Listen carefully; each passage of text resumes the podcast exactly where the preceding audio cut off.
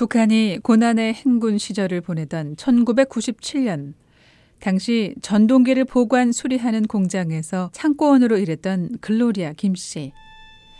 전동기에서 구리와 동을 조금씩 떼어 중국으로 내다 파는 브로커와 거래를 했었습니다.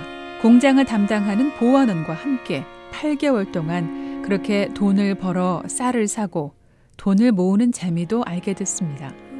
시간이 흐르면서 거래의 규모가 커졌고 어느 날 일이 터지고 말았습니다.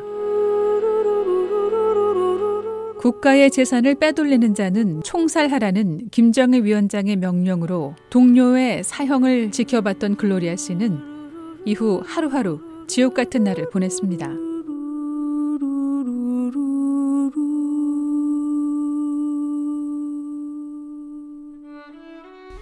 괴롭혔죠 엄청 나를 그러니까 작업 반장에 정말 많이 우리 집에 와서도 괴롭히고 어떤 식으로 괴롭? 그러니까 괴롭힌다는 게 욕을 무슨 열두 갓나를 불러요 무슨 음. 갓나 그러니까 사람이 아닌 거지 갓나 새끼 막 이런 거 있잖아요 정말 많이 울었어요 그때 어. 그리고 그 일이 있고 나서 이제 같은 동네에 살던 여성의 직업 소개 제안을 받고 글로리아 씨는 중국으로 떠났습니다.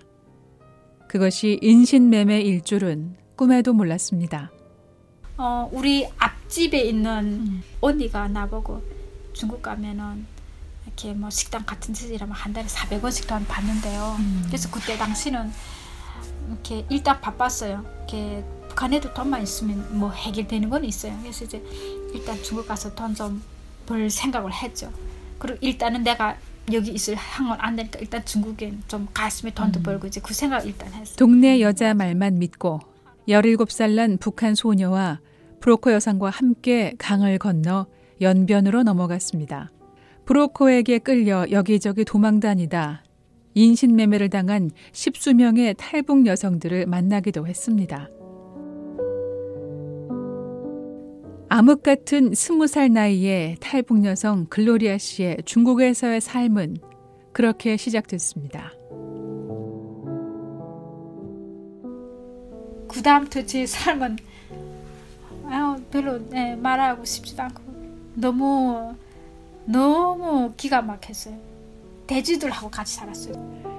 같이 넘어왔던 어린 탈북 여성은 중국인 남성에게 팔려가고 자신은 돼지 사육장에 노예로 팔려갔다고 말하는 글로리아. 그러니까 나는 새벽부터 일어나가지고 돼지 이렇게 감에 있어요. 그 감에다가 이제 그 주인이 식당마다 걷어들여온 그 찌꺼기들 음식 찌꺼기들 그걸 다 퍼여가지고 이제 끓이는 거예요. 어물장에서 주워온 신발 버린 신발 그 다음에 옷들 이런 거로 그게 다 불쏘시개예요. 근데 이게 다 섬유잖아요. 이게 불이 연기가 되면은 이게 연기가 고도시 내가 뒤집어 쓰는 거예요. 이게 섬유니까 이게 여기가 무거우니까 단 이게 난리감도한데 이게 나무 장작이나 연탄 같은 거는 이게 불이 피면은 이게 없어져요. 음. 근데 섬유는 절대 안 그렇거든요. 이게 다 깔아 앉아요 그대로. 글로리아 씨를 노예로 산 돼지 사육장 주인인 중국인 할머니는 새벽녘에 돼지 여물에 필요한 음식 찌꺼기를 모으러 나가고 글로리아 씨는 눈을 뜨면 돼지를 씻기고 여물을 만들었습니다. 쓰레기장에서 가져온 옷가지와 신발 중 쓸만한 것은 골라 입고 돼지 여물을 만들려고 모아온 음식 찌꺼기를 먹고 살았습니다. 그렇게 3년을 살았습니다. 그러니까 이 장판이 때는 떡지 떡지 붙어요. 새까매요. 그 그게 연기가 이렇게 안 채져가지고 그게 안고 안고 또 안고 해가지고. 근데 이제 비누도 안 줘요. 세수 비누라는 것도 안 주고 하니까 이제 옷을 빠는 형태가 어떻게 하냐면 그냥 물에다가 헹궈가지고 햇빛에다가 올려놔요.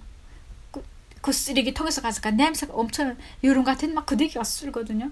아, 지금은 웃지. 그때 사람들하고 얘기하고 그랬어요? 얘기를 못 사람이 없어요 거기는 돼지만 있어. 말할 일도 없었겠네요. 말할 일이 전혀 없죠. 사람은 아. 왔다 갔다 해요. 6개월에 한 번씩 그 돼지 팔러오는 사람 사러 오는 사람은 와요. 근데 내가 그 사람들 맞서서 할 얘기는 없죠. 나는 일꾼이니까. 돼지 키우는 데는 따로 있거든요. 사육지가. 이게 농촌에서 많이 벗어나져 있어요. 그러니까 사람을 구경을 못해요. 그러니까 그냥 주인을 버는데 주인은 아침에 새벽에 나가면 밤에 들어와요. 뚝물 식당마다 찌꺼기 다 거들어 들어거든요. 아니 그럼 사람도 없는데 도망칠 생각은 안 했어요? 그러니까 그 엄청 바보지. 돈을 그냥 줄 거라고 생각했어요. 그래도. 그러니까 엄청 바보죠. 그때 생 지금 생각하면 정말 억울해. 아니 그 구리를 팔아가지고 돈을 모았던 사람이 어떻게 그렇게 달라질 모르겠어요. 나도 지금 생각하면 그게 너무 신기해. 내가 왜 그렇게 바보같이 살았는지. 노예로 팔려갔으니 가진 돈은 없었고 말도 모르는 그리고 자신이 있는 곳이 어디인지 어디로 가야 할지도 몰랐던 탈북 여성. 탈북 전에 겪었던 공포, 중국으로 속아 넘어온 과정과 노예로 팔려오게 된 상황. 짧은 기간에 감당하지 못할 일들을 겪었기 때문이었을까요? 사막 같은데 혼자 있으니까 그 아야 그 그때는 그냥 그냥 죽을 생각만 했어요. 거기는 파리가 많거든요. 덥고 돼지가 똥 싸고 하니까는 이렇게 파리가 많이 끓여요. 그러니까 항상 파리 약을 많이 했어요. 새파란 이렇게 물 통째로 사놓거든. 항상 그 생각을 많이 했지 생 어디 간다 이거는 안 했어. 근데 그게 삶을 포기할 생각밖에 할 수 없었던 글로리아 씨는 3년 만에 외출을 하게 됩니다. 주인이 날 데리고 뜸을 거들어 다닌 나간 적이 있어요. 그래서 아시네라는 걸 그걸 뭘 그냥 나 쳐다보죠. 뭐, 어, 뭐 어떻게 쳐다봐도. 기분이 그때가 어땠어요? 내가 스물 20대 초반. 그러니까. 기분이 그때는 그냥 기분이 그냥 기분이 그때는 별로 그러니까 슬픈 것도 감정이 없었던 것 같죠. 그때 처음 시내라는 데를 나가봤어요. 시내를 나가기 전까지는 버스가 보이잖아요. 아, 우리 여기도 버스가 온다는 걸 알았어요. 음. 어, 한 50m 정도, 그러니까 그 사육장에서 50m 정도 걸어서 나가니까 버스가 왔다 갔다 하더라고요. 음. 그래서 그걸 일단 알았고. 노예로 팔려온 지 3년 만이었던 외출은 시장의 쓰레기장에서 불을 피우는 데 필요한 옷가지와 시장 바닥에 버려진 음식 찌꺼기를 주워 모으는 일이 전부였습니다. 그러나 그 시간마저 없었더라면 돼지보다 못한 삶에서 빠져나올 기회도 없었을 겁니다. 있죠, 그 다음에. 어, 바로 그 다음 날로? 그 다음 날 아니고 이제 기회 좀 보다가 음, 음, 뭐 계획을 겨울에, 세웠어요? 계획이라는 게 뭐 따로 있어요. 돈 1, 1원만 있으면 되는 거죠. 버스 음. 타야 되니까. 버스 타고 어디로 가려고요? 어디로 가는 것도 없어요. 그냥 그 버스가 어디까지 가는 건 알아요. 버스가 마지막 정착점까지 가는 거지 나는. 어디 가는 건 중요하지가 않아요. 일단 여기서 벗어나는 게 중요해요. 사육장 주인 할머니가 얼음 과자를 사 먹으라고 주었던 돈이 1원이었다고 글로리아 씨는 말했습니다. 1원.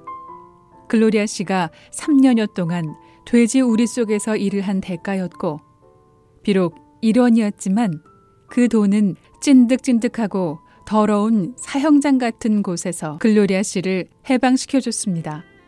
그, 그 버스에 앉자부터 내릴 때까지 얼마 울었지 몰라요. 앉았을 때 사람들 되게 많았어요. 꽉 찼죠. 너무 싫어요.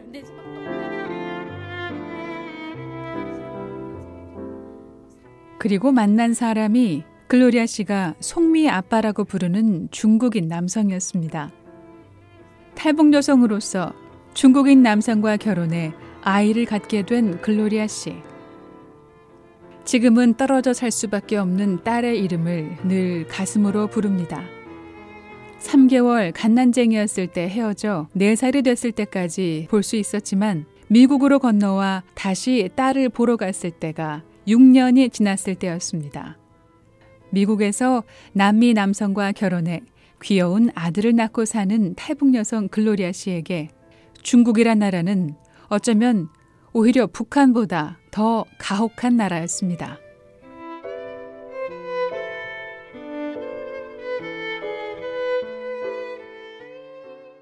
VOA 뉴스 장량입니다.